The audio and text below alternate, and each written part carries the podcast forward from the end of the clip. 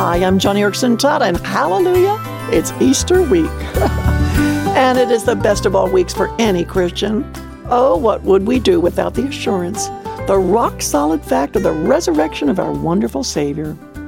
It's what fills my heart with joy as we begin this week, and it is what girds my confidence as I meet skeptics who doubt the fact that Jesus really rose from the dead. I've had many encounters with cynics and non believers who scoff at the idea of Jesus rising from the grave.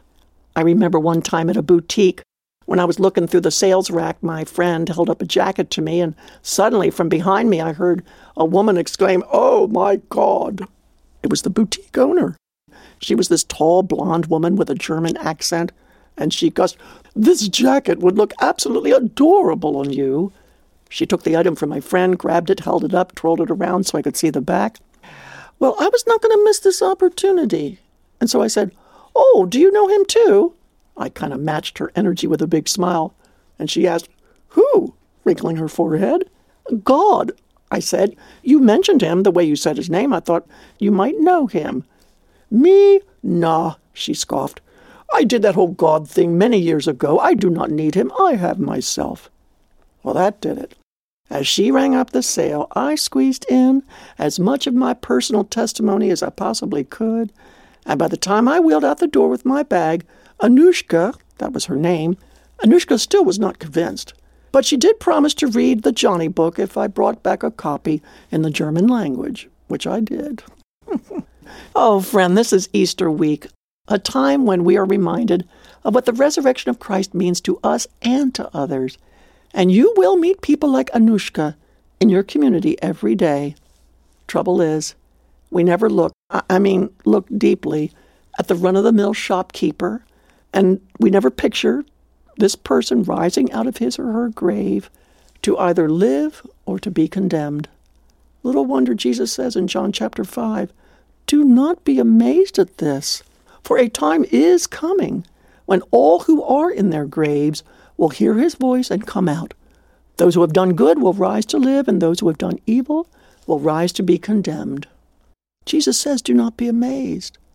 But isn't it amazing how we are? Maybe it's because we can't imagine Jesus as a judge, as anything other than tender and compassionate.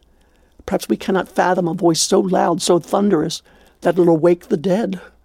It takes a passage like John chapter 5, it, it takes something like Easter to jar us up out of our spiritual slumber concerning those around us who don't know Christ.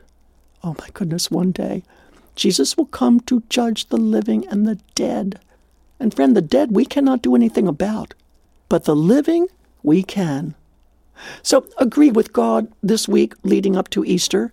Agree that you want to fit into his plan to reach the woman who works at the daycare center, the cleaning lady, the man who mows your lawn, the bank teller, and all those others who don't know the Savior, people like Anushka.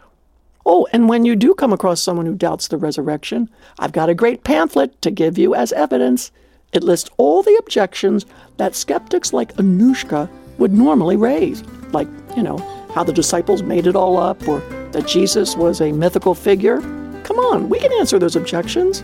This pamphlet is called Evidence for the Resurrection, and you can get your free copy today at joniradio.org. So join me there at joniradio.org. God bless you today, and thanks for listening to Joni and Friends.